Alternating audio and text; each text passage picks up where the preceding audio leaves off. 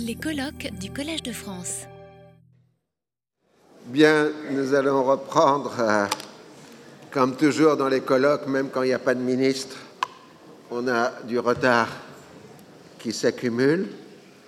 Euh, donc, euh, là, il nous reste deux interventions ce matin qui portent euh, sur la religion, mais ça n'a rien d'étonnant avec Renan, finalement. Un premier sur sa thèse de doctorat sur Averroès, et puis nous aurons ensuite M. Robert sur euh, le bouddhisme. Euh, pour gagner du temps, n'attendons pas nos petits camarades, ils arrivent. Allez-y. Merci, monsieur. En 1852, Ernest Renan publie Averroès et l'Averroïsme. Cette volumineuse thèse est le second volet d'un triptyque dont le premier volet est le De Philosophia Peripatetica apud Syros, paru la même année, où Renan explore la partie syriaque de ce que l'on appelle aujourd'hui, et appelait au Moyen Âge, la translatio studii, c'est-à-dire le transfert des études d'Orient en Occident. Et le troisième et dernier volet est, beaucoup plus tard, la conférence sur l'islamisme et la science, publiée dans le journal des débats le 30 mars 1883. Pourquoi l'auteur de l'histoire des origines du christianisme rédige-t-il une thèse sur Ibn Rushd, Averroès, philosophe, médecin de cour, cadi de la grande mosquée de Cordoue, mort à Marrakech en 1198 de l'ère chrétienne? Et qui plus est, pourquoi euh, écrit-il une thèse sur l'avéroïsme qui, comme il l'a montré lui-même remarquablement, n'a guère existé que dans le monde latin et dans le monde hébraïque et pas dans le monde arabo-musulman. Pour tenter de répondre à cette question, qui a toutes les apparences d'une énigme, il faut considérer attentivement quelques dates et quelques faits. Soit donc l'année 1847. C'est celle de deux publications qui, jointes ensemble, seraient assez proches du noyau de la future thèse de doctorat. La première publication est l'article Ibn Rushd du Dictionnaire des sciences philosophiques, publié par une société de professeurs et de savants sous, la direction d'Adolphe Frank. C'est l'œuvre de Salomon Munk qui euh, le reprendra, cet article, sous une forme plus développée dans ses mélanges de philosophie juive et arabe en 1859. Renan a rendu hommage à Munk dans la seconde édition d'Averroès et l'Averroïsme, paru en 1862. Il l'utilise d'ailleurs abondamment, euh, une cinquantaine de fois, euh, contre une quinzaine seulement, par exemple, pour l'histoire de la philosophie scolastique de Barthélemy Oreo. Le second document est le texte d'une conférence publiée en 1847 dans le tome 21 de l'histoire littéraire de la France par euh, Victor Leclerc, sous le titre Siget de Brabant, professeur aux écoles de la rue du Foire. Les deux textes de Munch et de Leclerc n'ont pas du tout la même visée. L'historien de Siget de Brabant apporte un témoignage nouveau, capital à l'historiographie non pas de l'Averroïsme, mais de Dante Alighieri, mettant un terme, comme le dit à l'époque le roux de Lincy, aux tortures des commentateurs de Dante. On sait en effet à présent, grâce à lui, qui était ce Sigier, qui, lisant en la rue au feu en sa vie, syllogisait discours dont on lui porte envie, comme le dit le chant 10 du paradis.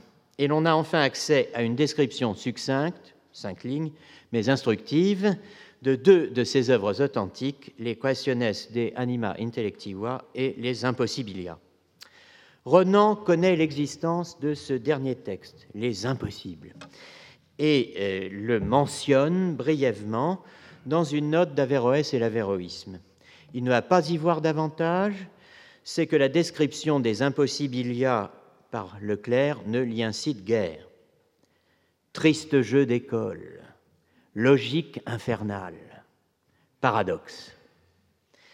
Leclerc et Renan, qui en 1862 signeront ensemble les deux volumes de l'histoire littéraire de la France au XIVe siècle, Leclerc rédigeant le discours sur l'état des lettres, Renan le discours sur l'état des beaux-arts, ont en commun de ne point trop aimer la logique scolastique. J'y reviendrai. Plus important est le lien qui, à travers Salomon Munk, rattache notre auteur au Dictionnaire des sciences philosophiques d'Adolphe Frank. Le projet du dictionnaire rejoint en partie les préoccupations de Renan qui, en 1848, rédige L'avenir de la science.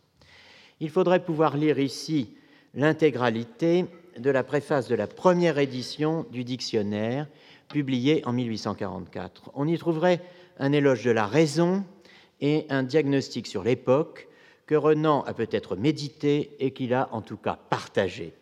Il suffit de quelques lignes pour saisir la parenté.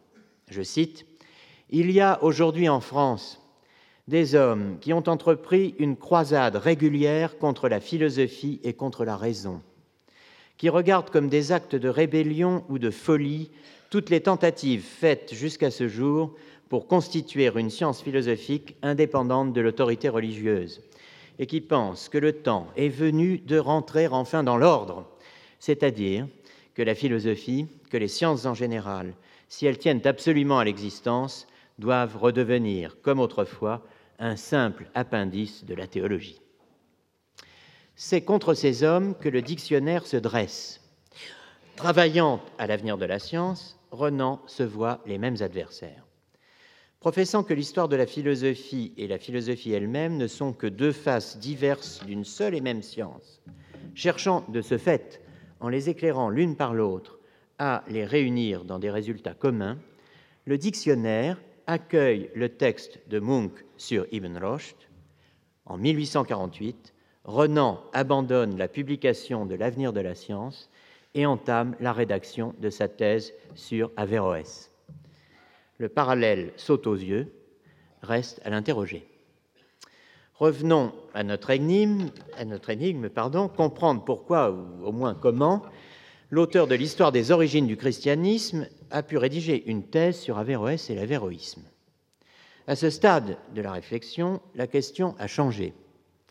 Elle est devenue qu'est-ce qui, en 1848, dans l'esprit de Renan, peut bien lier ces trois? Histoire des religions, scolastique et incrédulité on dira voilà un mot nouveau, incrédulité. Où le prenez-vous? Dans l'avenir de la science, précisément. L'avenir de la science, par le livre, la chose, c'est le présent, le présent des mœurs et de la raison. L'incrédulité est là, aucune réaction n'y fera rien. Vous avez pu chasser Voltaire de votre bibliothèque. Vous ne le chasserez pas de votre souvenir, écrit Renan, car Voltaire, c'est vous-même. Mais l'incrédulité est ancienne, plus ancienne que Voltaire, beaucoup plus ancienne. Elle est étroitement liée à la scolastique, elle est contemporaine du second âge de la religion. Je cite toujours l'avenir de la science, dans le premier âge. La religion n'a pas besoin de symboles, elle est un esprit nouveau, un feu qui va sans cesse dévorant devant lui. Elle est libre et sans limite.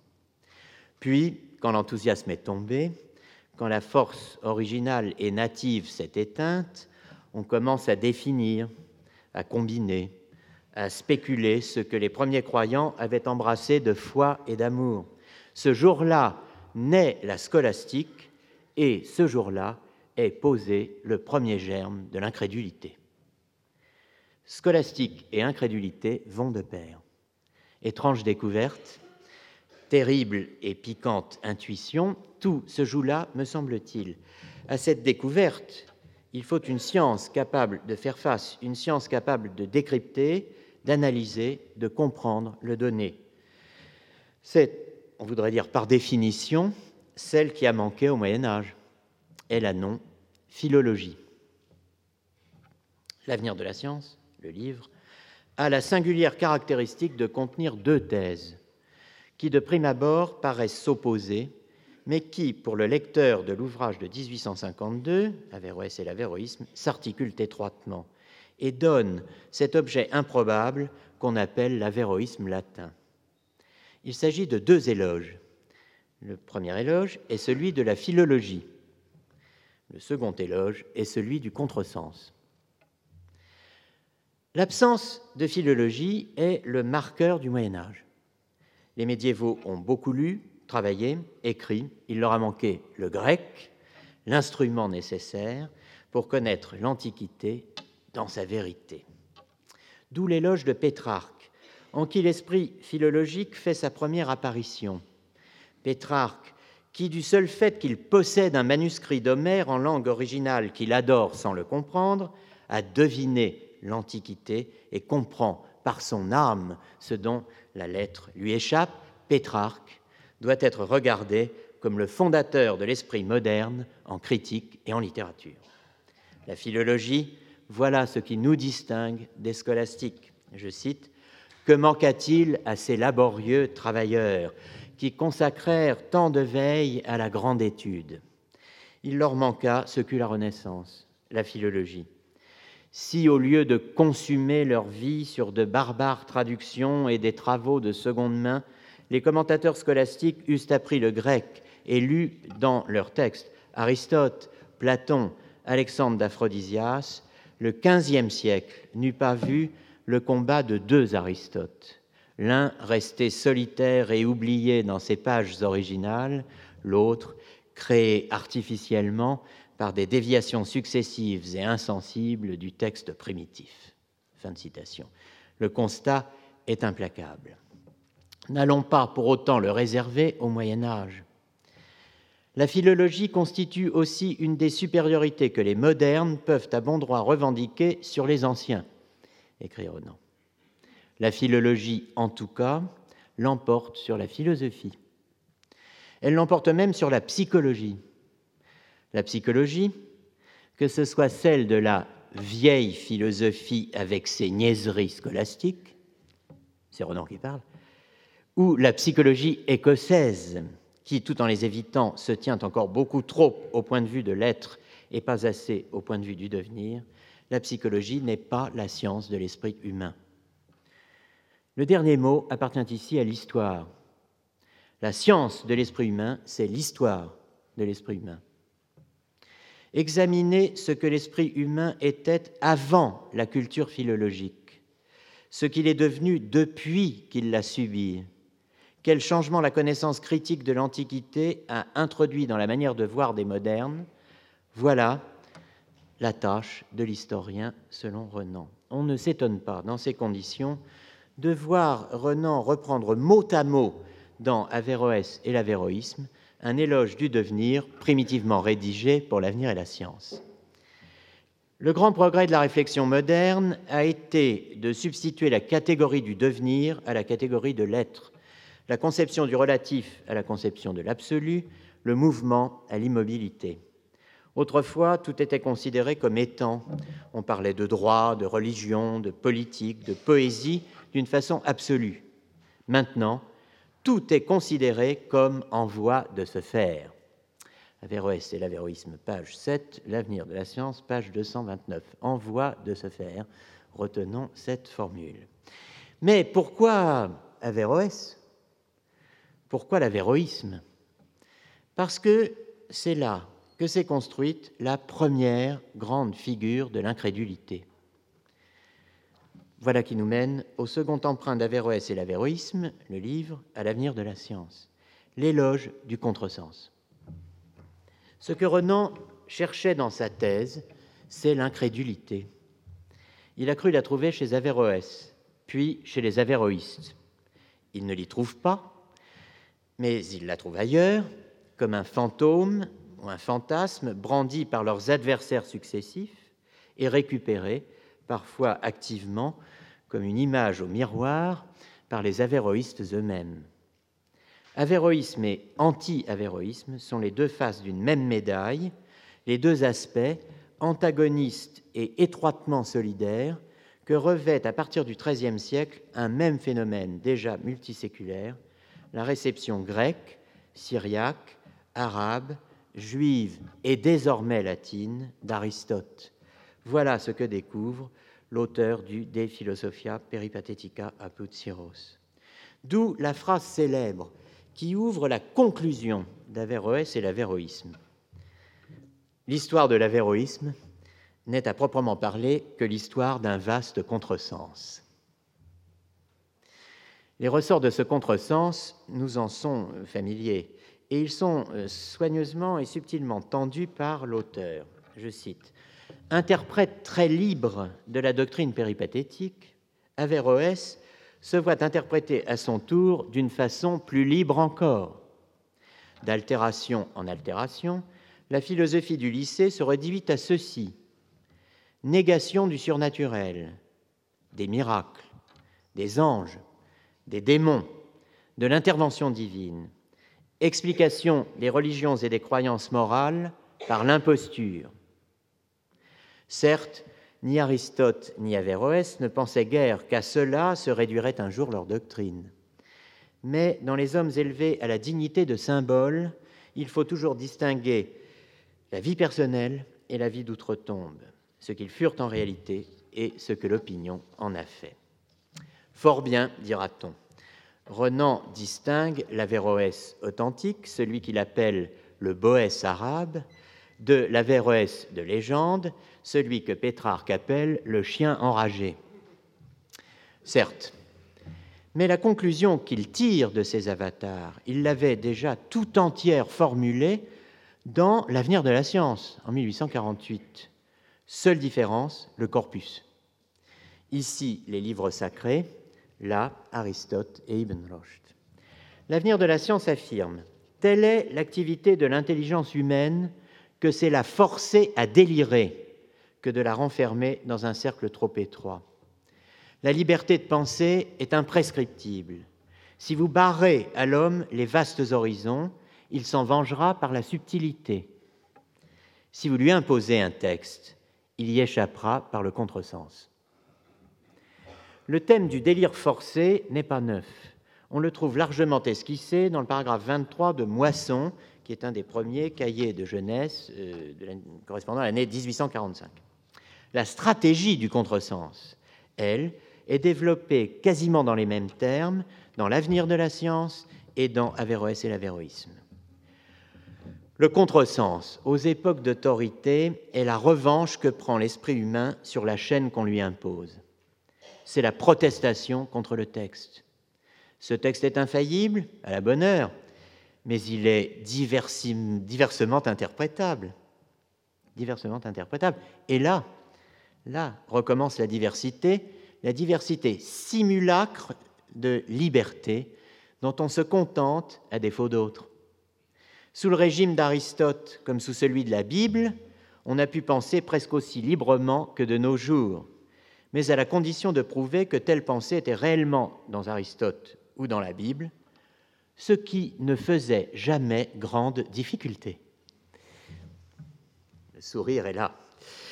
Le contresens, alors ça c'est l'avenir de la science, page 124.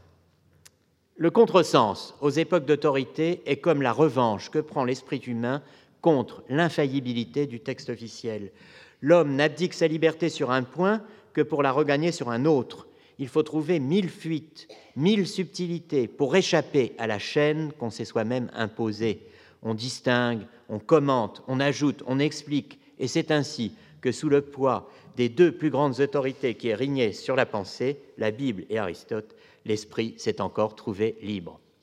C'est l'avéroïsme, page 433-434, nous n'avons jamais été aussi libres que sous l'occupation de la Bible et d'Aristote l'apologie du contresens libérateur, de la liberté contre la lettre, se fait en d'autres pages explication des subtilités de la théologie et des équivoques de la philosophie médiévale. Euh, Renan distingue bien théologie et philosophie. D'un côté, la subtilité, de l'autre, l'équivoque. Hein, c'est un beau programme. Euh, mais pourquoi a-t-on tant équivoqué au Moyen Âge? C'est qu'Aristote était là. Pourquoi la théologie est-elle d'un bout à l'autre une longue subtilité? C'est que l'autorité y est toujours présente. On la coudoie sans cesse, on sent à chaque instant sa gênante pression. C'est une lutte perpétuelle de la liberté et du texte divin. Le jet d'eau Laissé libre, s'élève en ligne droite, gêné, comprimé, il biaise, il gauchit. De même, l'esprit laissé libre s'exerce normalement, comprimé, il subtilise.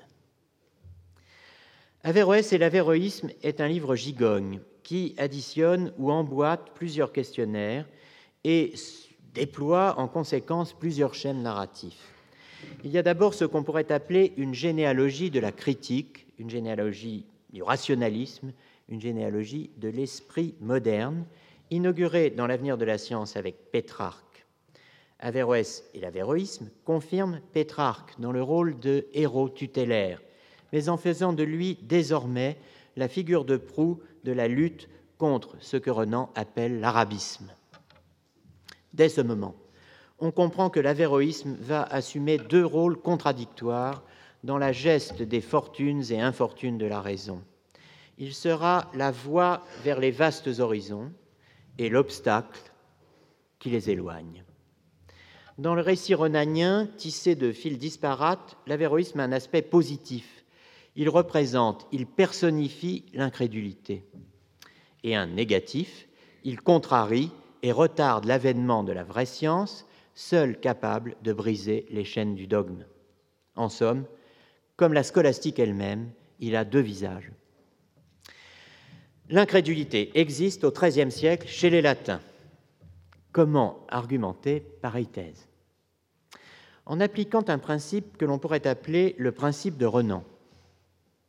Il est formulé comme prémisse mineure dans un raisonnement qui, à mes yeux, articule la fallacie historique fondamentale d'Averroès et l'avéroïsme. Voici le principe, principe de Renan. Toute condamnation dans l'histoire ecclésiastique suppose une erreur professée. Et voici le raisonnement. Première prémisse, le 6 décembre 1270, Étienne Tempier, évêque de Paris, ayant rassemblé le Conseil des maîtres en théologie, condamne de concert avec eux 13 propositions qui sont presque toutes les axiomes familiers de l'avéroïsme suit une liste de sept propositions sur 13. Deuxième prémisse, toute condamnation dans l'histoire ecclésiastique suppose une erreur professée. Conclusion, je cite, Il faut donc penser, il faut donc penser que vers le milieu du XIIIe siècle, la foi de plusieurs fut ébranlée dans l'Université de Paris et que les scandaleuses propositions de l'avéroïsme trouvèrent de l'écho chez quelques maîtres. Le raisonnement laisse rêveur. À en croire Renan, il y a des axiomes de l'avéroïsme, ils sont condamnés par le magistère, leur condamnation prouve qu'on les a professés, il y a donc eu, au XIIIe siècle, des avéroïstes. Il faut l'avouer, les sept propositions retenues par Renan ont l'allure d'un manifeste. Il n'y a qu'un seul intellect numériquement identique pour tous les hommes. Le monde est éternel, il n'y a jamais eu de premier homme. L'âme, qui est la forme de l'homme en tant qu'homme, périt en même temps que le corps. Dieu ne connaît pas les singuliers. Les actions de l'homme ne sont pas régies par la providence divine. Dieu ne peut conférer l'immortalité ou l'incorruptibilité à une réalité mortelle ou corporelle. Nous ne voyons plus cependant les mesures épiscopale de 1270 et de 1277, seconde condamnation due au même évêque, qui étend et généralise la première, comme Renan les voyait. Pour lui, qui ne dispose d'aucun texte avéroïste. En 1852, aucun texte avéroïste n'est disponible. Les condamnations révèlent l'avéroïsme. L'avéroïsme qu'elles révèlent a le visage de l'incrédulité, et ce visage, c'est celui de l'arabisme. Nous, qui disposons des textes, avons appris à dissocier les deux, l'arabisme et l'avéroïsme, dans l'espace, dans le temps, dans le concept, cela étant, qu'il ait ou non cédé sur tel ou tel point à la fallacie historique ne serait pas une raison pour rejeter l'ensemble du travail de Renan. D'abord, parce qu'il a au minimum et précisément fait apparaître l'importance d'une enquête et d'une réflexion sur la censure, sur les interventions du magistère, sur les diverses formes de limitation de la liberté intellectuelle au Moyen Âge. Il a ainsi ouvert la voie à un ensemble de recherches qui ont bouleversé la vision de l'université médiévale, donc de la scolastique. Ensuite, parce qu'il a bien marqué la différence entre le XIIIe siècle et la période ultérieure. Les documents abondent en effet à partir des années 1300, ils s'accumulent jusqu'au début du XVIIe siècle. Averroès et l'avéroïsme, le livre, y puisent abondamment et directement. C'est là que reste le second visage de l'avéroïsme, l'aspect négatif. Il est aussi important, voire plus important que le premier, qui, je vous le rappelle, était donc la personnification de l'incrédulité. Toujours la même ambivalence, il y a deux façons d'en appeler au Moyen Âge, à la scolastique et plus encore à l'avéroïsme. On peut y voir le germe d'une pensée authentiquement libre, on peut y voir son principal obstacle. En 1862, dans l'avertissement de la deuxième édition d'Averroès et l'Averroïsme, Renan revient sur ce qui constitue à ses yeux le noyau dur de sa thèse. Répondant à Heinrich Ritter, il réaffirme qu'aucun grand parti dogmatique n'a présidé à la création de la philosophie arabe. Je cite Les Arabes ne firent qu'adopter l'ensemble de l'encyclopédie grecque telle que le monde entier l'avait acceptée vers le 7e et le 8e siècle. La science grecque jouait à cette époque chez les Syriens, les Nabatéens, les Araniens, les Perses sassanides, un rôle fort analogue à celui que la science européenne joue en Orient depuis un demi-siècle. Quand les Arabes s'initièrent à cet ordre d'études, ils reçurent Aristote comme le maître autorisé, ils ne le choisirent pas. La formule mérite l'attention. Elle figurait dix ans plus tôt pour les chrétiens syriaques et par voie de conséquence pour les Arabes dans le De Philosophia Peripatetica apud Suros. Syriens, Arabes, chez ses héritiers de l'école d'Alexandrie, personne n'a choisi Aristote. Arabes et suri Aristotelem in illa scholarum Graecorum frequentia non elegerunt sed acceperunt. Deuxièmement, Renan concède une certaine originalité et une supériorité à la philosophie arabe jusqu'à la fin du XIIe siècle ce qui l'amène à réévaluer la pensée d'Averroès, supériorité drastiquement limitée toutefois par la théologie. Troisièmement, il ne revient pas en revanche sur le diagnostic absolument négatif posé dès 1852 sur l'avéroïsme latin du XIVe au XVIe siècle, autrement dit sur l'avéroïsme italien et l'école qui l'incarne dans toute sa douteuse splendeur. J'allais dire quelque chose, j'aurais envie de dire, après avoir écouté M. Jacques Bouvresse, l'école normale supérieure de la rue d'Ulm. Mais non, on est en Italie et il s'agit de l'école de Padoue. L'école de Padoue est la cible de la première édition d'Averroès et l'Averroïsme. Elle le reste dans la deuxième. La quête de l'incrédulité a ses limites. Si l'on ne craignait pas l'anachronisme, on dirait que Renan voit à Padoue la duplex veritas devenir double langage. L'école de Padoue, en fait l'école de tout le nord-est de l'Italie, Bologne et Venise comprises, a tous les défauts de la scolastique. D'Italie, où il a voyagé durant qu'il préparait sa thèse, Renan a rapporté l'amour de Florence et le mépris de Padoue, cette ville schizoïde, à la fois quartier latin de Venise, la formule est de lui, et ville du Santo, Saint-Antoine de Padoue. Averroès et l'avéroïsme y fait pleuvoir. Il fait pleuvoir des reproches, des reproches qui n'ont rien de touristique. L'avéroïsme padouan, c'est l'école de la routine, du verbiage et du faux semblant. Je cite, La philosophie de Padoue, c'est Padoue elle-même. Comparée aux cités toscanes, une ville médiocre et sans génie. La philosophie padouane est, je cite, une philosophie de paresseux qui prouve, avis à tous les ministères passés et futurs, que l'on ne devrait jamais enseigner la philosophie comme une discipline distincte. Je cite En révisant le jugement que j'avais porté de l'école de Padoue, je n'ai pu trouver que j'eusse été trop sévère. À part quelques individualités distinguées, l'école philosophique de Padoue n'est qu'une prolongation, au cœur des temps modernes, de la scolastique dégénérée. Loin qu'elle ait servi au progrès de la science, elle y a nui en maintenant outre mesure le règne de vieux auteurs arriérés. L'avéroïsme padouan est en somme une philosophie de paresseux. On ne peut citer une preuve plus frappante du danger qu'offre dans un établissement scientifique l'enseignement de la philosophie comme d'une science distincte. Un tel enseignement finit toujours par tomber en proie à la routine et devenir funeste au progrès de la science positive. N'est-il pas remarquable, en effet, que ce n'est pas de la docte Padoue, mais de la poétique et légère Florence qu'est sortie la grande distinction scientifique, celle de Galilée. Pourquoi s'en prendre si vigoureusement à Padoue? Alors maintenant, j'ai une, réponse à la question que je, n'avais pas tout à l'heure. Pourquoi s'en prendre si vigoureusement à Padoue?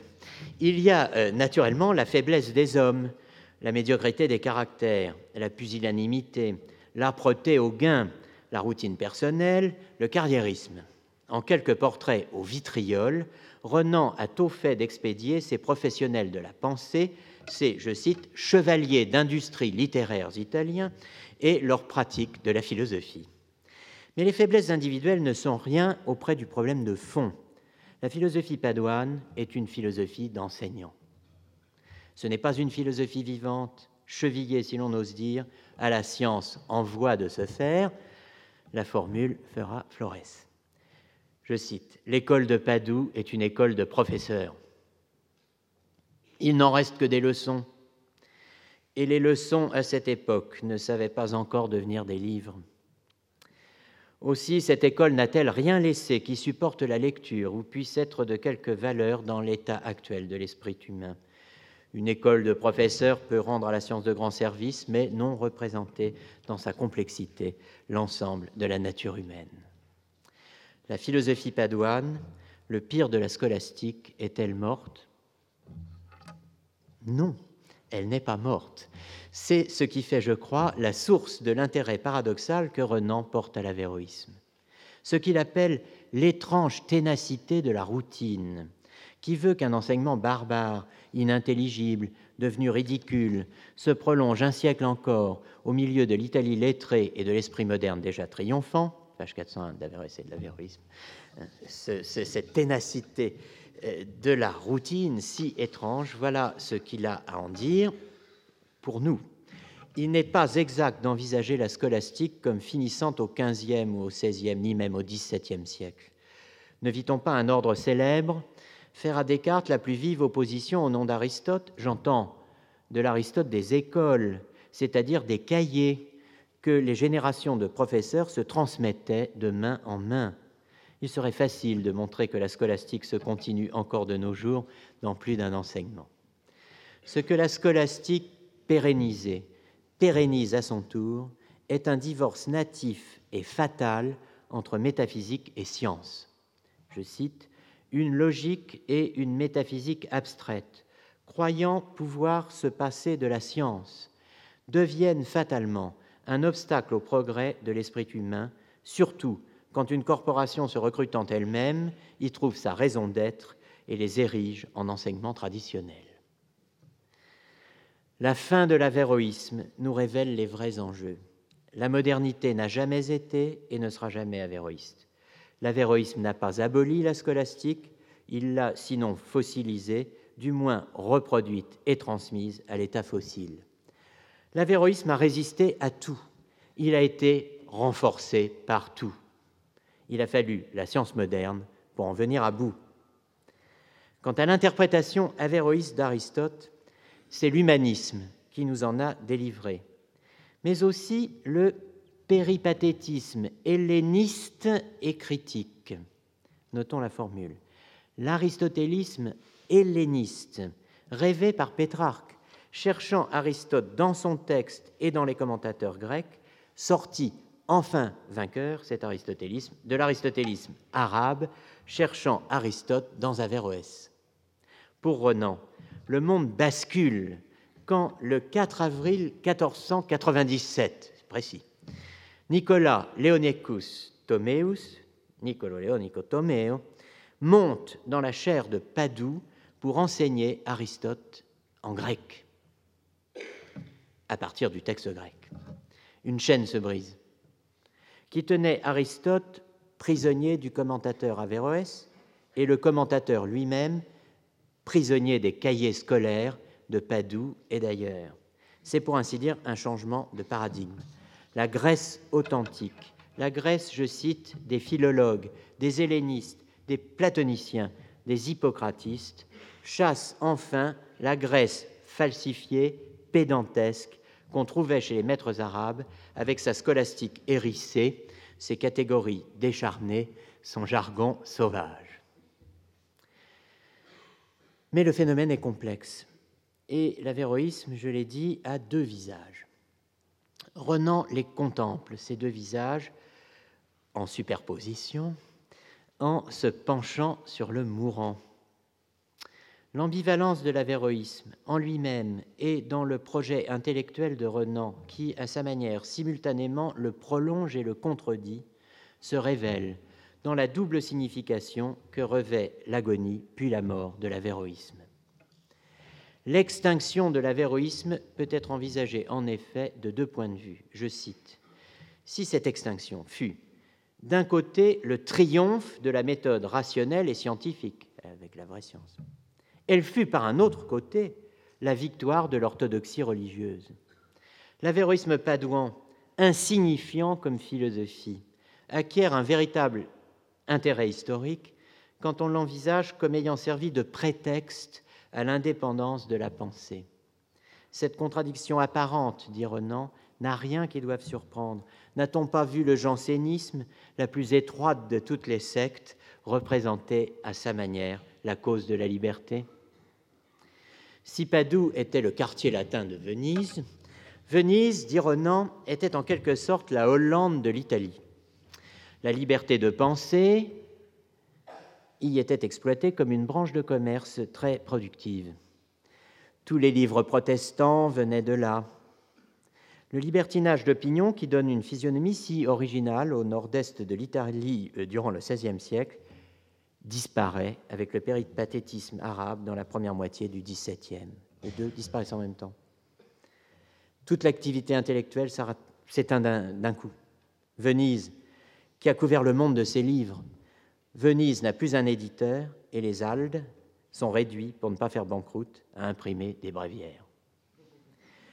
Tout se tient les Gintes, autres éditeurs vénitiens célèbres, ont édité Averroès, et la fin de l'avéroïsme est à la fois la fin de l'arabisme et de la Hollande, de l'Italie.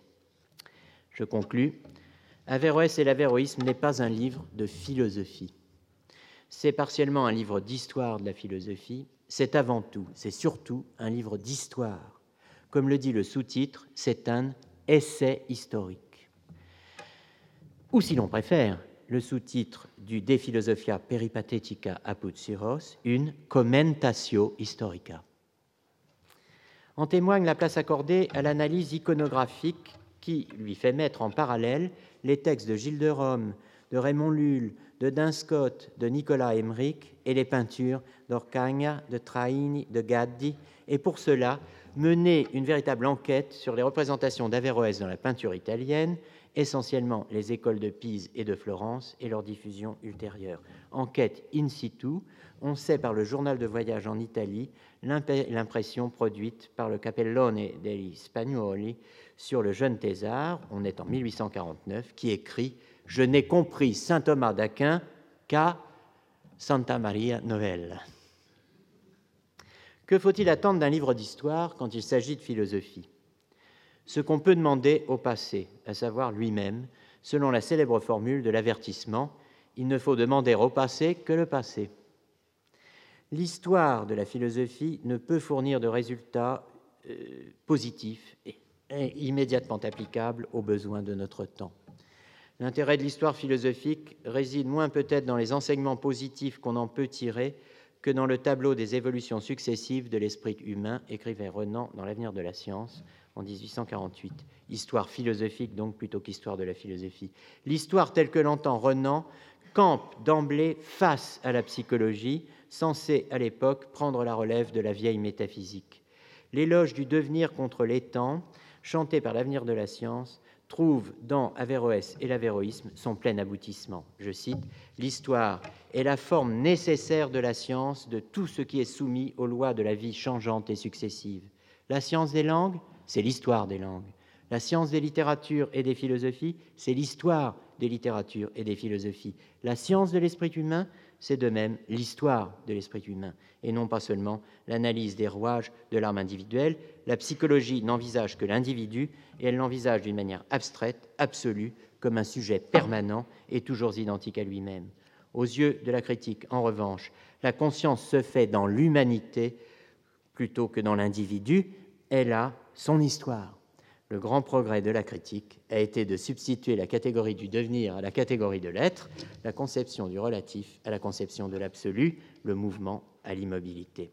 C'est pourquoi il n'y a philosophiquement rien à attendre, ni des sémites, ni des médiévaux.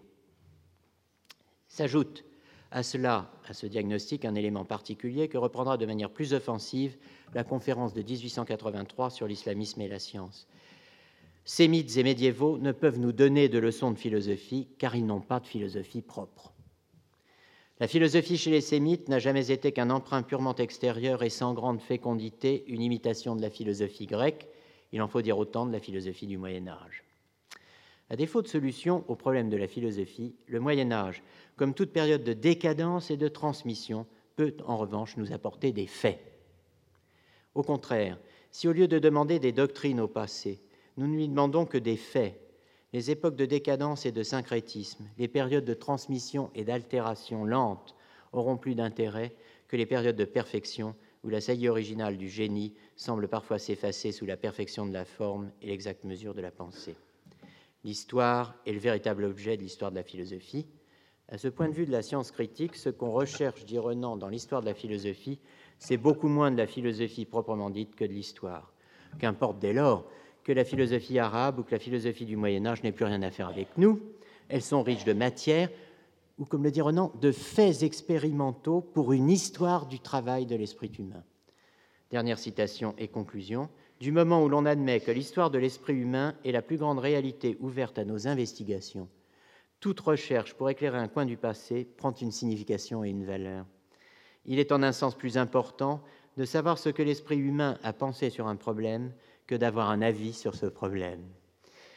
Car lors même que la question est insoluble, le travail de l'esprit humain pour la résoudre constitue un fait expérimental qui a toujours son intérêt. Je conclus. L'histoire du travail intellectuel est le laboratoire de l'historien s'il veut s'imposer face aux psychologues dans le grand partenariat qui s'esquisse et que Renan appelle de ses voeux entre histoire, philologie, sciences religieuses et sciences positives.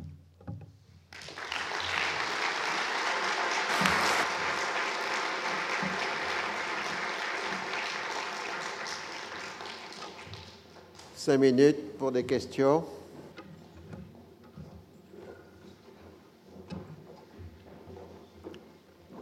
Apparemment, Averroès impressionne.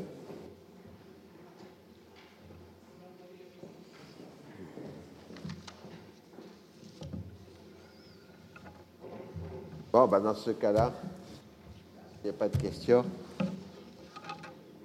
Ah, il y a une question là? Ah, ben Voilà, je vous remercie. Monsieur l'intervenant, vraiment, ça a été un sujet un petit peu très, très intéressant. Oui, moi j'ai deux questions quand même braves.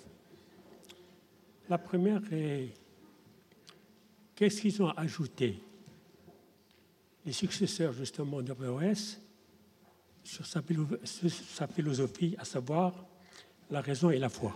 Qu'est-ce qu'ils ont ajouté, y compris Renan euh, alors, je peux vous répondre en deux mots. Euh, les rapports de la, de la raison et de la foi, ou plus exactement de la religion, de la loi et, de la philosophie ou de la sagesse, euh, tels que Averroès les a authentiquement euh, formulés, pensés, conçus, se trouvent pour l'essentiel formulés dans un texte qui n'a jamais été traduit au Moyen Âge.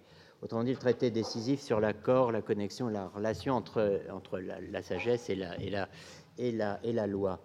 Euh, donc euh, c'est par la bande, par, euh, de manière latérale, indirecte, qu'on a pu accéder à certaines des thèses d'Averroès sur l'accord ou, la connexion ou la relation entre ce qu'on appelle dans le monde latin raison et foi. Je dirais que les, les avéroïstes ont pris position constamment du 13e, de la fin du XIIIe, début du XIVe au, au au XVIIe siècle quasiment, au XVIe en tout cas, ont pris position sur la représentation que donnaient les anti-avéroïstes des thèses d'Averroès.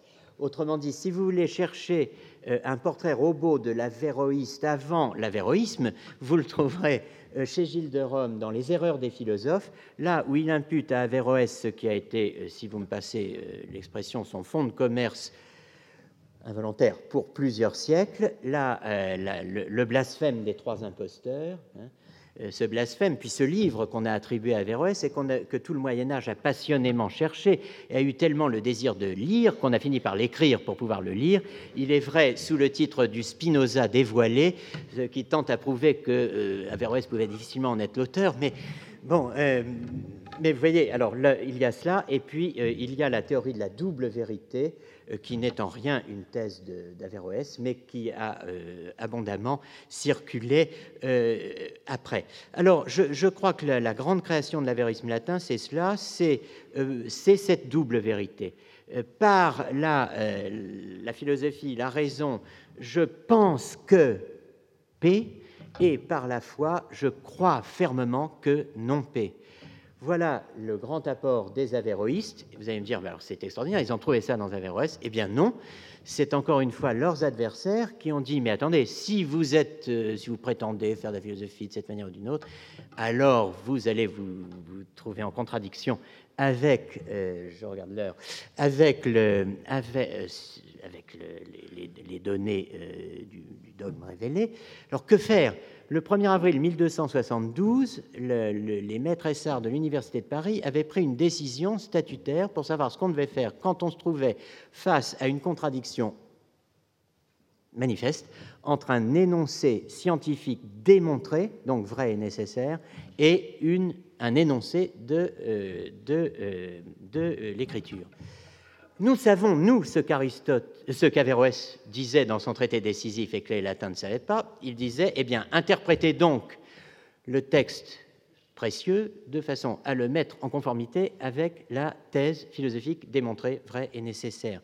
Que disent les, euh, les philosophes le 1er avril, et ça n'est pas une blague, 1272 Eh bien, euh, dans euh, ce cas, trois possibilités. Vous réfutez la thèse philosophique il est évident que personne ne peut réfuter une thèse qu'on vient d'admettre comme étant démontrée, vraie et nécessaire. Donc c'est un vœu pieux. Vous pouvez aussi la déclarer fausse absolument. Ou bien vous pouvez tourner la page, sauter le texte.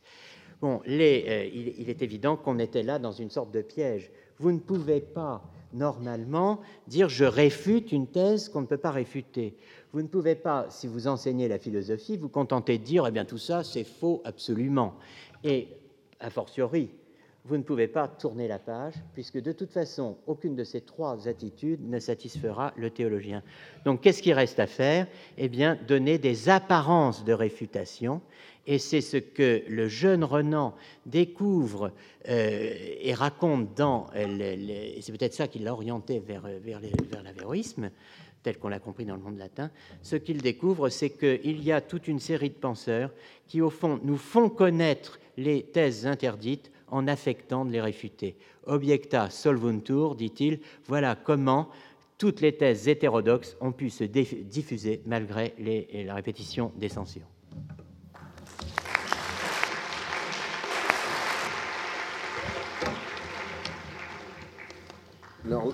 nous allons passer à un domaine plus étrange pour nous, puisque nous avons été dans le sémitisme sous différentes formes et que nous allons aborder le bouddhisme avec monsieur Jean-Noël Robert.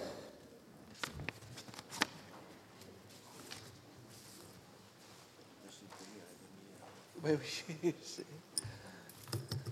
on aurait fallu y penser dès le matin, mais là c'est bien alors. Comme je ne voudrais pas être responsable de votre jeûne forcé, je vais essayer d'être le plus bref possible, d'abord en sautant la première page qui ne sert à rien maintenant que et ensuite, je ne ferai pas allusion pendant les, aux, différentes, euh, aux, différentes, façons dont ce texte recoupe les interventions qui ont déjà été faites, qui sont très, très intéressantes, vraiment. Je, on aura peut-être le temps dans, dans, un prochain âge cosmique de, continuer cette conversation. Euh, voilà, alors je vais donc commencer. Euh, pardon. voilà.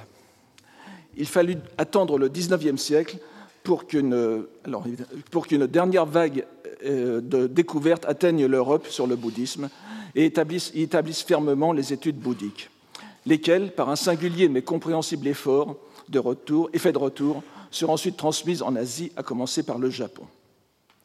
On peut cependant euh, considérer que la découverte du bouddhisme n'était que l'un des axes de ce que Raymond Schwab a appelé la Renaissance orientale, qui concernait l'ensemble du monde asiatique, et particulièrement l'Inde car on peut considérer que, contrairement à ce qui s'est passé euh, à l'égard du Japon, je, suis désolé, c'était la première page, euh, il n'y a pas de solution de continuité dans l'intérêt pour la Chine et son étude. L'axe bouddhique se subdivisait à son tour en, au moins trois domaines, la Chine, le Tibet, l'Inde.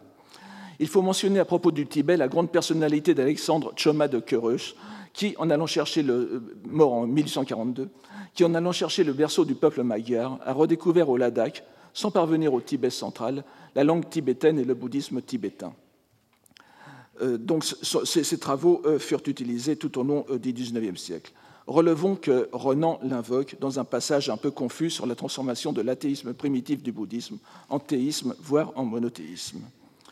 Mais ce qui doit ici nous retenir est avant tout l'essor des études sur le bouddhisme indien, puisque c'est le seul qui retienne véritablement l'attention d'Ernest Renan, et qui fut l'occasion de, de ses deux principaux écrits et sans doute les seuls qu'il composait à ce sujet et qui sont recueillis dans ses nouvelles études d'histoire religieuse, publiées en 1884. Il est bien évident que ces deux, longs articles n'ont pas le même statut dans l'œuvre de Renan que ses écrits sur la Bible, l'avéroïsme ou l'histoire du christianisme, pour la simple raison qu'il ne connaît pas le sanskrit, ni aucune langue de l'Inde ou de l'Extrême-Orient, et n'a donc pas l'accès direct aux textes dont il traite. Nous n'avons pas dans ces textes la réflexion d'un philologue, ce qui était la position à partir de laquelle il avait pu renouveler la science historique de son époque. Comme l'indiquent les titres Études d'histoire religieuse et Nouvelles études d'histoire religieuse, donc les deux, les deux recueils, ces pages relevaient donc plutôt dans son esprit de l'histoire des religions, expression qu'il utilise aussi, et semble-t-il, dans un sens fort voisin, ou de la pensée religieuse au sens large. Pour les lecteurs modernes, il conviendrait sans doute mieux de les considérer comme l'effort de réflexion honnête d'un esprit perplexe devant l'étrangeté d'un phénomène qu'il ne peut expliquer que selon des catégories dont il semble comprendre lui-même qu'elles ne sont pas adéquates à son sujet.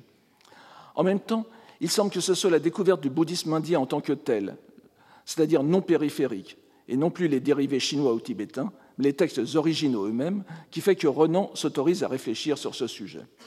Il est en cela dans la droite ligne de sa méthode philologique qui l'avait conduite à étudier la Bible en son texte hébreu original et à découvrir les traces, d'une évolution historique. C'est parce qu'il a désormais des traductions et des études de philologues qui ont toute sa confiance que Renan va exposer ses idées sur le bouddhisme. Son premier guide dans cette doctrine est le grand indianiste Eugène Burnouf, dont nous avons parlé tout à l'heure, qui l'avait précédé au Collège de France. Renan écrit dans la préface de ses nouvelles études d'histoire religieuse que le premier des deux textes, intitulé Premiers travaux sur le bouddhisme, celui sur lequel je vais m'apesantir, a été écrit pendant les mois qui précédaient la mort prématurée de Burnouf, donc autour de 1852, alors que ce texte n'a été publié, rappelons-le, qu'en 1884. Nous avons donc la chance d'y lire ses premières réactions à la lecture d'un ouvrage canonique bouddhique traduit directement du sanskrit, l'une des deux grandes langues du bouddhisme indien, et donc authentique à ses yeux. On sait que c'est grâce aux efforts érudits d'un jeune diplomate britannique résidant à la cour du Népal, Brian Houghton Hodgson, que la société asiatique reçut en 1837 un corpus important de textes bouddhiques, tels qu'ils avaient été conservés contre toute attente dans la petite communauté bouddhique Newadi euh, du, du Népal. Parmi eux se trouvait l'un des sutras les plus importants de tout l'Extrême-Orient, le Sutra du Lotus. C'est celui par lequel Eugène Burnouf, fils du brillant philologue classique Jean-Louis Burnouf et déjà sanskritisant de renom, choisit de commencer ses travaux sur le bouddhisme, qui le menèrent à publier en 1844 son introduction à l'histoire du, bouddhisme indien, comme il l'écrit, bouddhisme donc, prolégomène à sa traduction du Sutra du Lotus de la Bonne Loi, paru en 1852, donc l'année même de sa mort. Deux facettes d'un même ouvrage qui devait être la base des études bouddhiques européennes postérieures. C'est donc sur ce travail que s'appuie Renan pour se livrer à ses premières réflexions.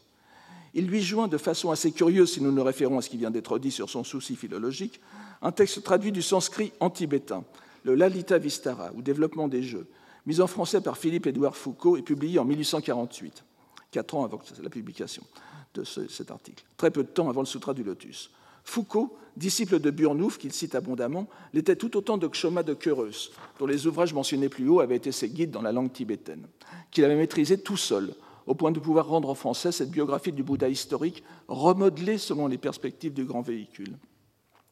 On pourra expliquer cet écart, méthodologique de Renan par le fait qu'il avait suffisamment confiance en, en l'érudition de Foucault, garantie par la présence tutélaire de Burnouf, mais surtout par les exemples qui abondent dans cette vie du Bouddha, de l'hyperbole et de l'exagération hagiographique, si caractéristiques de la littérature bouddhique, quelle qu'en soit l'époque. Il s'en sert donc comme d'une manifestation de l'évolution aberrante de la doctrine à partir de ses fondements originaux. Et il utilise enfin un troisième texte, la célèbre histoire de la vie de Xuanzang et de ses voyages dans l'Inde, depuis l'an 618 jusqu'en 649, du grand sinologue contemporain Stanislas Julien, ouvrage paru en 1853. Euh, et on voit que, euh, donc, autour de 1852, n'est-ce pas, cet article de, ce premier article de Renan. Il lui puisera les exemples de ce qui est à ses yeux l'ultime étape dans ce qu'il faut bien appeler, si on suit sa pensée, la dégradation du bouddhisme. Nous nous arrêterons donc avant tout sur ce premier article des nouvelles études, en ne présentant que l'esquisse du second, pour la raison qu'on y trouve le développement le plus articulé de la pensée de Renan sur le bouddhisme. Avant de l'aborder, il serait peut-être utile de rappeler ces lignes de la préface qu'il donne à ses nouvelles études d'histoire religieuse, lignes qui n'ont pas manqué de retenir l'attention du cardinal de Lubac, Henri de Lubac, qui a fait ce grand travail qui est toujours euh, d'actualité sur la rencontre du bouddhisme et de l'Occident.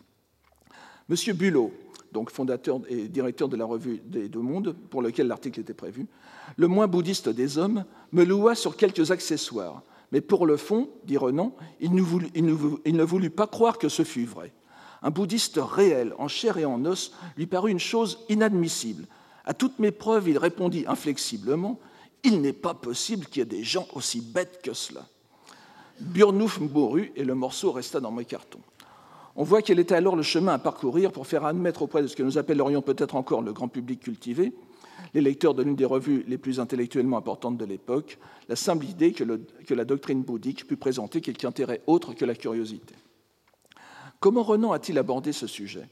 Comme il vient de l'être dit, tous les documents qu'il présente sont de seconde main, puisqu'il n'a pas accès direct aux textes bouddhiques, d'aucune tradition que ce soit.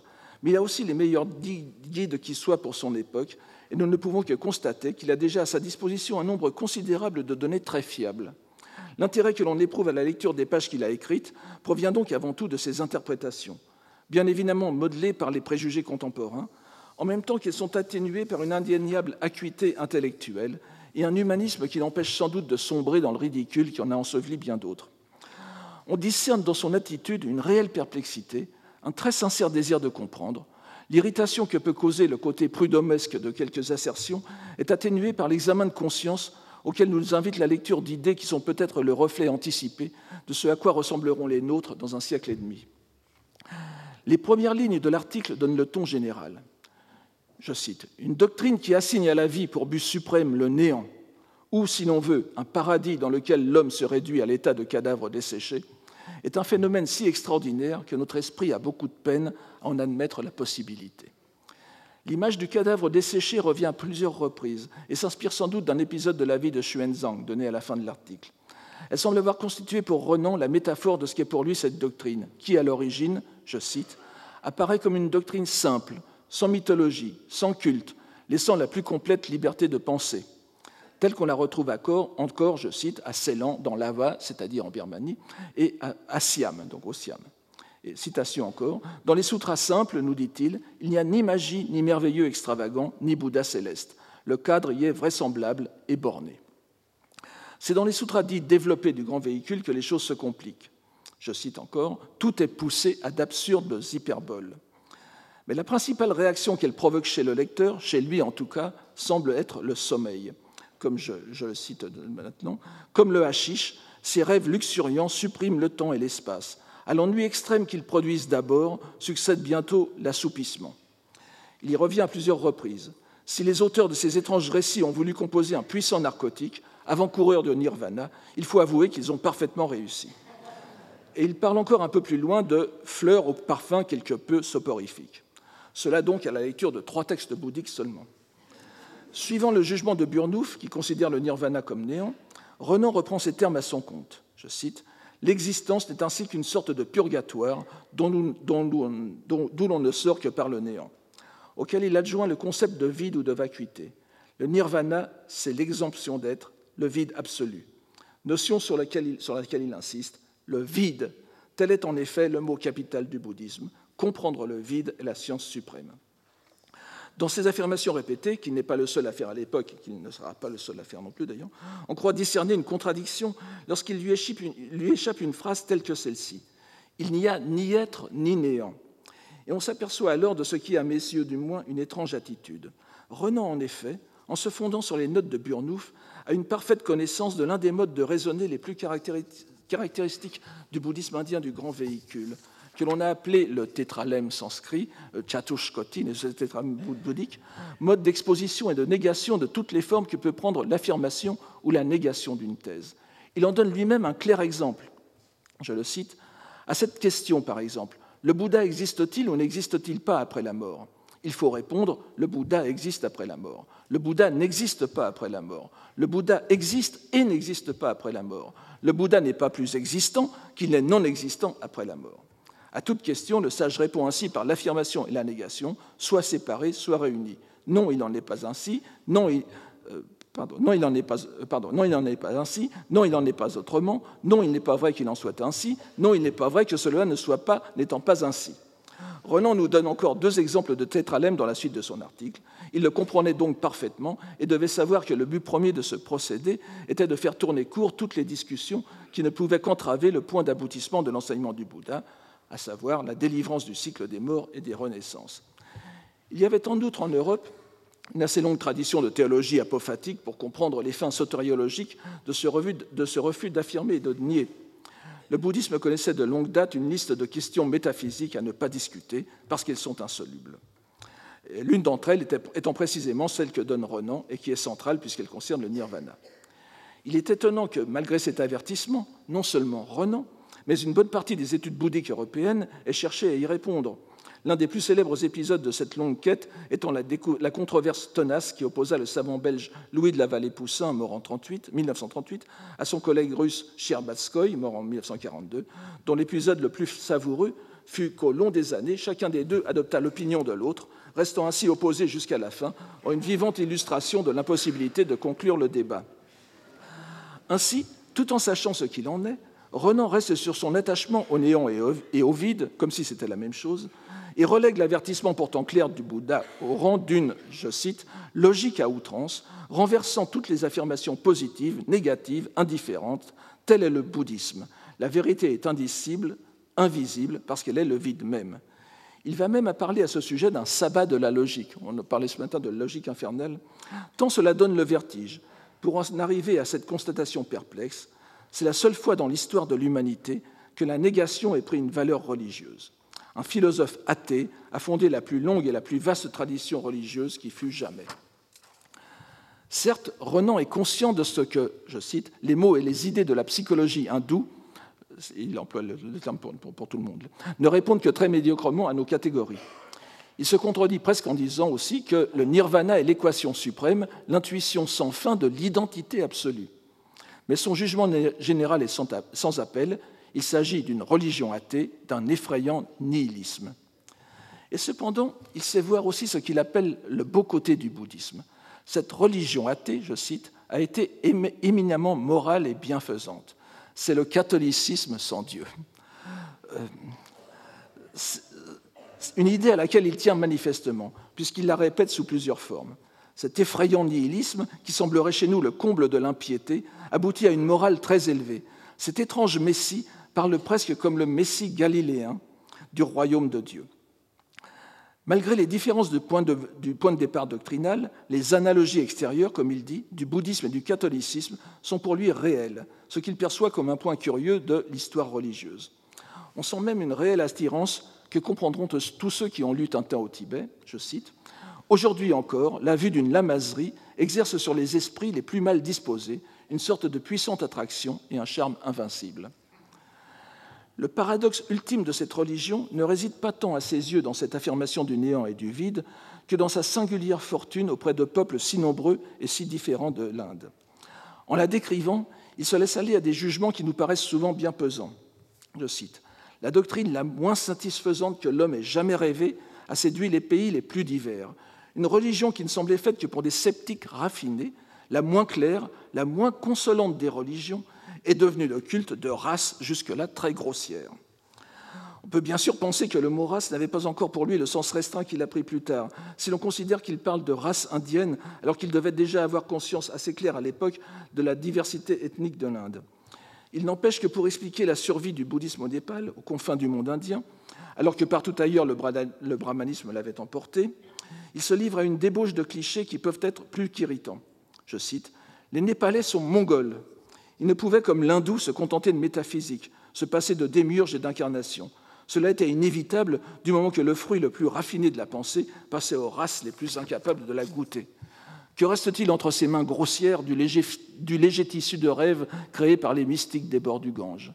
Après avoir commencé par la pure négation, le bouddhisme devait ainsi finir par la superstition la plus effrénée. Après cette mise en bouche, il va, se consacrer pratiquement, il va consacrer pratiquement le dernier tiers de son article à, contraster les formes indiennes et chinoises du bouddhisme, en se fondant sur l'ouvrage de Stanislas Julien et dans une moindre mesure sur son prédécesseur Abel Rémusat, donc deux sinologues qui sont intéressés au bouddhisme. Ce sera le prétexte à une débauche de clichés qui ne sont pourtant pas tous négatifs. Je cite Ce qu'il y a d'étrange, c'est que les deux pays où le bouddhisme a fait la plus brillante fortune, la Chine et le Japon, sont ceux qu'on aurait pu croire les moins préparés à recevoir de l'Inde la bonne nouvelle du salut. Souvent, la stérilité religieuse dispose à la crédulité. La race et l'individu qui n'ont pas d'origine religieuse sont souvent prédestinés à tout croire et à tout accepter. Il ne parlera pas plus du Japon, à part une brève mention indirecte. L'essentiel est une confrontation entre l'Inde et la Chine, partant tout d'abord d'une comparaison physique parfaitement caricaturale. Je cite L'œil oblique et brillant, le nez écrasé, le corps trapu, l'air vulgaire du chinois, indique l'homme avisé, bien au courant des choses de ce monde. Les nobles formes de l'Indien, sa taille élevée, son front large et calme, son œil tranquille et profond, décèlent une race née pour la méditation et destinée par ses écarts même, ses écarts même à donner la mesure de la puissance spéculative de l'humanité. Les caractères vont de pair, bien sûr. D'un côté, c'est la race du fini, bourgeoise, raisonnable, étroite comme le bon sens, de l'autre la race de l'infini, rêveuse, éperdue, égarée par son imagination. Et Renan de remuer à satiété la même idée de cette Chine matérialiste avec sa littérature, je cite, simple, claire, industrielle, euh, un mot qu'on a déjà vu, n'est-ce pas, qui se convertit au bouddhisme, très partiellement, euh, j'ajouterais, je sais pas, euh, dans décrit cela dans ces termes, le croira-t-on? C'est en Chine, chez cette race sans métaphysique, sans mythologie, presque sans poésie, là je dirais qu'il ne faut pas pousser quand même, que l'une des créations les plus hardies et les plus originales de l'Inde a trouvé un asile et le plus grand nombre de sectateurs. Ce phénomène explique aussi son évolution. Je cite, Le bouddhisme dans Xuanzang a déjà plus de mille ans d'existence. Aussi a-t-il subi la plus radicale transformation. Ce n'est plus cette philosophie nihiliste et athée que l'on trouve exposée avec une incroyable audace dans les livres les plus rapprochés de la prédication de Shakya vision historiciste bien sûr, le bouddhisme a perdu cette vigueur de négation, cette incroyable hardiesse qui, à certains moments de vertige, l'emporte à se nier lui-même comme tout le reste. Ce serait pourtant une erreur de croire que Renan tint la en mépris. Il avait toujours à l'esprit les descriptions qui en avaient été faites dès le XVIIe siècle et avaient été reprises à l'époque des Lumières. L'empire de la politique éclairée, fondé sur une, je cite, constitution savante et rationnelle, où le mérite des meilleurs, révélé grâce aux concours officiels, est récompensé par des charges de fonctionnaires. Il ajoute d'ailleurs en un aparté si le problème de l'organisation de la société pouvait être résolu par la seule raison, la Chine l'aurait résolu depuis 3000 ans. Toujours en se fondant sur les textes traduits par Stanislas Julien, il fait de Xuanzang un portrait où on voit se refléter son admiration du caractère chinois. Je le cite il euh, Xuanzang, donc ce, grand, moine bouddhique du, du, 7e siècle, oui, excusez-moi, qui, a voyagé en Inde et qui en a rapporté euh, un mémoire sur, les pays de, l'Occident, ce qui est pour lui l'Occident euh, tout à fait enrichissant encore maintenant. Donc Xuanzang défend l'honneur de la Chine et de ses institutions contre les prétentions de l'orgueil brahmanique, en présence des barbares, ce sont les bandits du désert qui l'ont attaqué, sa douceur, sa politesse, ce sentiment délicat de fierté et de pitié qu'éprouve l'homme raffiné devant l'homme brutal, amènent de curieux contrastes qui mettent en lumière la distinction de son esprit et de ses manières. À ce grand sentiment de la civilisation, mots et sentiments qui, dans le monde asiatique, n'ont réellement d'application qu'en Chine, il joint ce qui n'appartient qu'au bouddhisme, l'horreur du sang, une sensibilité très délicate, un spiritualisme élevé. On ne saurait douter que dans ces lignes, Renan fasse l'éloge de la synthèse chinoise du bouddhisme, même si on le retrouve un peu plus loin à ressasser son idée du nihilisme, je cite encore. Enfin, en se portant énergiquement et sans mesure vers les extrémités de l'esprit humain, l'Inde et la Chine se rencontraient dans cette sorte d'athéisme de nihilisme qui est le fond de la doctrine de Shakya. L'Inde, par l'exagération du sentiment de l'infini, où s'absorbe toute existence, toute conscience, toute individualité, la Chine par une vue trop exclusive du fini et par le manque presque absolu de facultés transcendantes. Que peut-on retenir de ce grand article, du seul texte d'importance qu'Ernest Renan, je, n'aborderai pas le second, pas, consacra au bouddhisme, en en donnant un panorama somme toute complet pour l'époque On aura beau jeu de se moquer des préjugés et des jugements à l'emporte-pièce, malgré une ironie crispante, des clichés on ne peut plus irritants et ô combien de son temps, on ne pourra nier qu'il ait, lu attentivement les meilleurs écrits dont il put disposer à l'époque. On déplorera qu'il s'en soit par trop remis aux interprétations de leurs auteurs, interprétations qui lui sont parfois des œillères. Ainsi, en lisant le Sutra du Lotus, ce qu'il a fait, dans la traduction de Burnouf, il fait un résumé succinct mais très fidèle du chapitre 3 qui expose la célèbre parabole de la maison en feu. Je, saute bien sûr, en en donnant dans une dernière phrase la teneur en ces mots.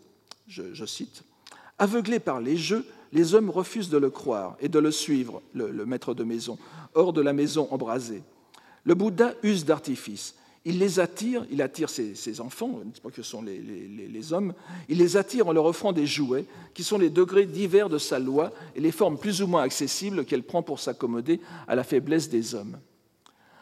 Occupé qu'il est à présenter ces pages comme un exemple de l'accommodement du bouddhisme aux facultés intellectuelles des plus faibles, Renan néglige le message principal de ce chapitre, à savoir que les jouets, qui ont attiré les enfants hors de la maison, en feu, seront remplacés par un don qui dépassait ce qu'ils auraient pu imaginer. La vraie doctrine du Bouddha, celle du véhicule unique, c'est dans, dans, la suite du texte, n'est-ce pas?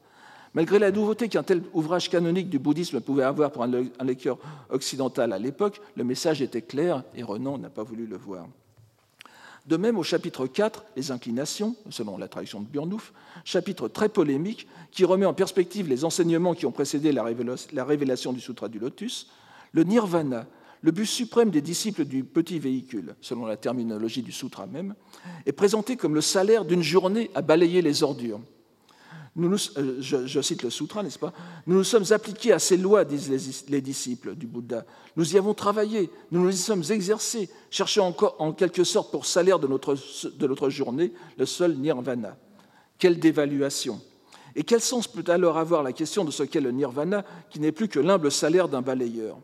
De savoir s'il est être ou néant Bien plus, le chapitre 15 du, texte sanskrit, euh, selon, la, c'est le chapitre 16, dans la, enfin bon, euh, durée de la vie du Tathagata, euh, ce, chapitre livre au lecteur bouddhiste un enseignement encore plus stupéfiant.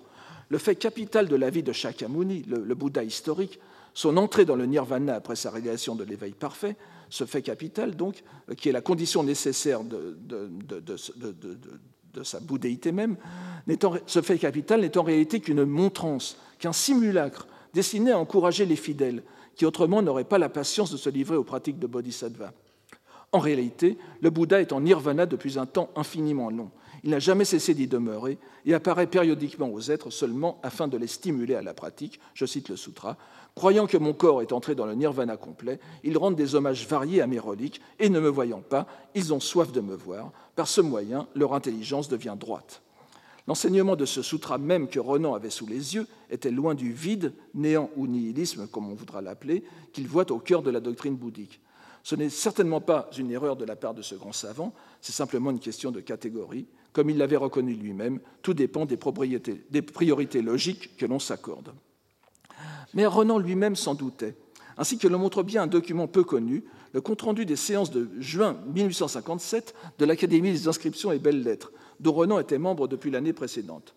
En tant que rapporteur de la commission du prix annuel de l'Académie, il soumet à la compagnie trois questions qui devront être traitées dans le cadre cette année-là des études orientales. La première concerne le Coran et l'histoire critique de son texte. Euh, très intéressant en soi d'ailleurs, mais je, bien sûr. la troisième, l'origine de la philosophie connue sous le nom de soufisme. La seconde nous intéresse ici.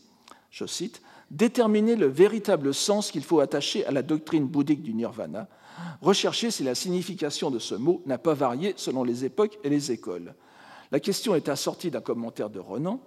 Monsieur Eugène Burnouf a pensé que la conclusion du bouddhisme est le néant. Messieurs Barthélemy Saint-Hilaire et Max Muller ont adopté cette opinion. La Commission croit que ce résultat ne saurait être définitif. Quelle que soit l'autorité de M. Burnouf, on ne peut accepter aujourd'hui qu'une religion aussi philosophique et des dogmes aussi élevés n'aient abouti qu'à cette croyance désespérante du néant. Un savant indianiste d'Amiens, M. Aubry, dont je n'ai pas retrouvé trace, a déjà combattu dans une dissertation spéciale cette interprétation de la doctrine bouddhique. C'est pour ça qu'il m'intéresserait de le trouver. Il ne faut pas oublier d'ailleurs que M. Eugène Burmnouf n'a pas examiné tous les textes et que des documents nouveaux ont été publiés depuis. Il est ainsi manifeste que cette question n'avait pas cessé d'intéresser Renan, bien qu'il fût très loin du périmètre déjà fort vaste de ses recherches, et qu'il s'était bien gardé, sans doute dès le début, de s'en remettre au jugement d'un seul, aussi érudit fut-il. Pour lui, le dossier restait ouvert même si le nirvana restait à ses yeux la question centrale du bouddhisme. Nous pouvons à présent lui donner raison. Outre que le nirvana est devenu au long des siècles un thème mineur dans le grand véhicule, remplacé peu à peu dans le domaine sino-japonais et tibétain par le problème de la nature de Bouddha et de la noétique, ou rien que conscience, lorsqu'il s'est trouvé effectivement traité, ce le fut souvent en des termes bien différents de ce que Renan et ses guides y avaient vu. Prenons ainsi l'exemple des quatre attributs de l'extinction, du nirvana.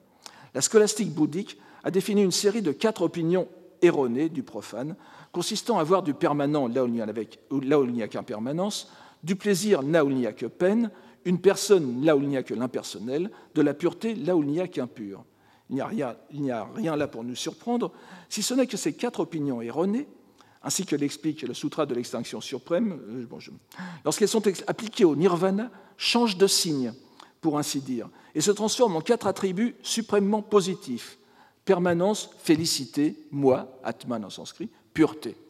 Tout ce qui était nié dans la vision vulgaire devient donc dans le nirvana éminemment existant. On ne peut donc que reconnaître la justesse de l'intuition de Renan lorsqu'il rédigeait le commentaire de cette seconde question. Les quelques pages sur le bouddhisme recueillies dans les nouvelles études d'histoire religieuse ne sont qu'une infime manifestation de l'érudition et de la finesse d'analyse de Renan. Les deux articles font figure incongrue au milieu des essais qui y sont recueillis sur la Bible, Joachim de Flore, François d'Assise, Galilée, Port-Royal, Spinoza. Ils témoignent de son intérêt pour l'histoire des religions, mais il n'y a guère de doute qu'ils ne furent à ses yeux que des essais presque de circonstance, ce qui ne les rend que plus méritoires. Ils nous intéressent encore comme témoignage d'une réflexion somme toute honnête, dont les aspects les plus irritants par leur ton péremptoire sont adoucis par une certaine sympathie, voire de l'admiration, certes mitigée, nous l'avons vu, pour des peuples qu'il ne connaît que de façon indirecte. Loin de prétendre, comme on a pu le soutenir assez récemment à son propos, que l'absurdité du bouddhisme remettait en cause chez lui l'unité même du genre humain, et de penser, pour ainsi dire, que les bouddhistes fussent des sortes de néandertaliens, euh, Renan est au contraire bien conscient de ce que ces interprétations ont de limité et de subjectif lorsqu'il conclut, je cite, Libre à nous de trouver absurde ce qu'ils trouvent sublime, à condition qu'il soit bien entendu que nous leur paraissons aussi insensés qu'ils nous le paraissent, et que leur supériorité est pour nous et pour eux aussi évidente que la nôtre l'est pour nous. Ce sera aussi euh, notre conclusion.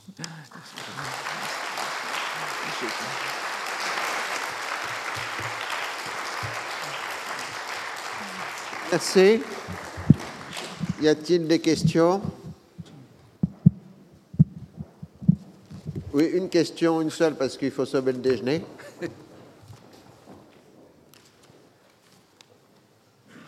Régaler le brahman. Merci de ce brillant exposé. Euh, aujourd'hui, je pense d'aucuns penseraient que le Bouddha historique était euh, peut-être aussi admirable que le Jésus historique. Quelle connaissance avait Renan du Bouddha historique et euh, s'est-il jamais prononcé à cet égard? Alors vous, mais je n'ai pas le temps d'y répondre. C'est la, matière du second article, justement, qui est en réalité un, une sorte de compte-rendu de synthèse des travaux d'Émile Sénard, un spécialiste de, l'Inde et du bouddhisme, où il aborde la question de, ce que l'on peut connaître du Bouddha historique. Alors, pour répondre en un mot, on ne peut absolument rien connaître du Bouddha historique. Euh, c'est moi qui réponds là plutôt que. Mais, euh, mais euh, justement, je me demande si cette réflexion sur l'historicité, enfin, ce que l'on peut il ne nie pas, euh, avec Émile Senard, la, réalité du Bouddha historique, il nie euh, qu'on puisse en connaître quoi que ce soit de sûr.